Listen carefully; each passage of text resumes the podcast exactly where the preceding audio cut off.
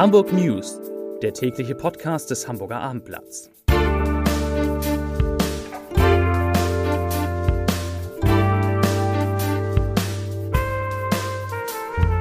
Hallo, moin, moin und herzlich willkommen zum News Podcast des Hamburger Abendblatts. Mein Name ist Matthias Iken und ich werde Ihnen verraten, wieso die Zahl 50 bei Corona an Einfluss verliert, weshalb das kleine Wackenfestival ausfällt und warum der Schulsenator zum Chefaufklärer wird. Die Nachrichten des Tages. Auch vier Tage nach dem Angriff einer Schülergruppe in der Nähe der Ida-Ehre-Schule auf einen Polizisten ist die Stadt geschockt. Hamburgs Schulsenator Thies Rabe, SPD, kündigte Konsequenzen an.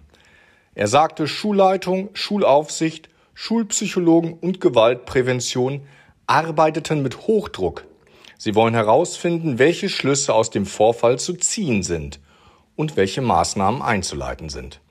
Wir sind, Zitat, im engen Austausch mit der Polizei, die hier als ermittelnde Behörde natürlich federführend ist. Bei Sondierungsarbeiten im Bezirk Harburg ist erneut eine 5-Zentner-Bombe aus dem Zweiten Weltkrieg entdeckt worden. Und das wird nicht die letzte sein, sagt ein Feuerwehrsprecher am Montag. Es ist bereits die dritte Bombe innerhalb einer Woche, die in dem großen Baufeld entdeckt wurde. Der Blindgänger sollte noch heute entschärft werden. Die Feuerwehr hat mit Evakuierung begonnen. Im Sperrradius von 300 Metern rund um die Fundstelle leben jedoch nur wenige Menschen. Betroffen war auch die Bahnstrecke zwischen Hamburg und Hannover und Hamburg und Bremen. Die Verantwortlichen rechneten mit zahlreichen Verspätungen, die aber fallen ohnehin kaum auf, denn die GDL legt ja derzeit den Personennah- und Fernverkehr lahm. Hamburgs Verfassungsschutz darf nach einer Entscheidung des Verwaltungsgerichts nicht mehr behaupten, dass zwei Mitarbeiter der AfD-Bürgerschaftsfraktion der Identitären Bewegung angehören. Das Gericht gab heute einen entsprechenden Eilantrag der Fraktion statt. Gleichzeitig habe es die Stadt verpflichtet, die entsprechende Passage im Verfassungsschutzbericht 2020 über die angeblichen Angehörigen der identitären Bewegung zu löschen und nicht erneut zu verbreiten. Zudem müsse sie dies in einer Pressemitteilung veröffentlichen, weil die Berichterstattung mit hoher Wahrscheinlichkeit rechtswidrig sei. Die Stadt kündigte gegen die Entscheidung Rechtsmittel beim Oberlandesgericht an. Hamburgs Corona-Inzidenz ist am Montag weiter auf nunmehr 79,4 gesunken. Demnach kamen am Montag 182 Neuinfektionen hinzu. Mit dem Rückgang liegt die Hansestadt auf Rang 2 in Deutschland. Nach den Zahlen des Robert Koch Instituts hat Nordrhein-Westfalen mit 103 den höchsten Wert.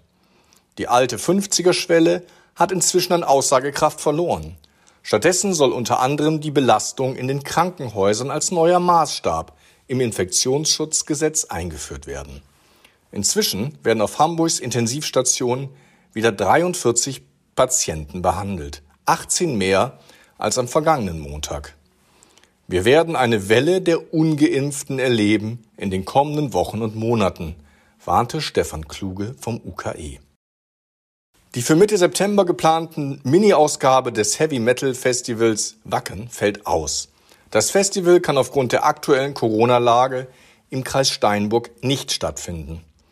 In Anbetracht der derzeitigen Situation ist ein ausgelassenes Festival, wie es unsere Fans verdienen, aufgrund der zu ergreifenden Maßnahmen, zu denen unter anderem eine Maskenpflicht nahezu allen Bereichen des Festivals gehört, nicht vorstellbar, sagte Veranstalter Holger Hübner.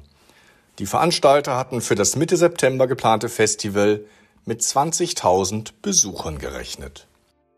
Und zum Abschied und zum Ausstieg möchte ich Ihnen noch einen Leserbrief nicht vorenthalten. Der Leserbrief des Tages widmet sich heute dem Thema der E-Scooter und der lautet, der Kommentar bringt es auf den Punkt. E-Scooter sind gefährlich und ökologisch schädlich. Sie machen die innere Stadt für Fußgänger unwirtlich, weil sie überall rumstehen, den Weg versperren und Stolperfallen sind. Durch die Leihmotorroller ist die Situation zusätzlich verschlimmert worden. Im Übrigen, wenn ein Pkw falsch abgestellt wird, kann er von der Polizei in Gewahrsam genommen werden. Das klingt fürsorglich, ist aber ein sehr teures Vergnügen, weil Abtransport und Lagerung bezahlt werden müssen. Für die Kosten haftet der Halter. Wenn der Senat das auch bei den E-Scootern einführen würde, gäbe es ein schnelles Aus für diesen verkehrspolitischen Irrsinn. Soweit heißt es in dem Leserbrief und ich wünsche Ihnen einen schönen sonnigen Sommerabend. Bis morgen.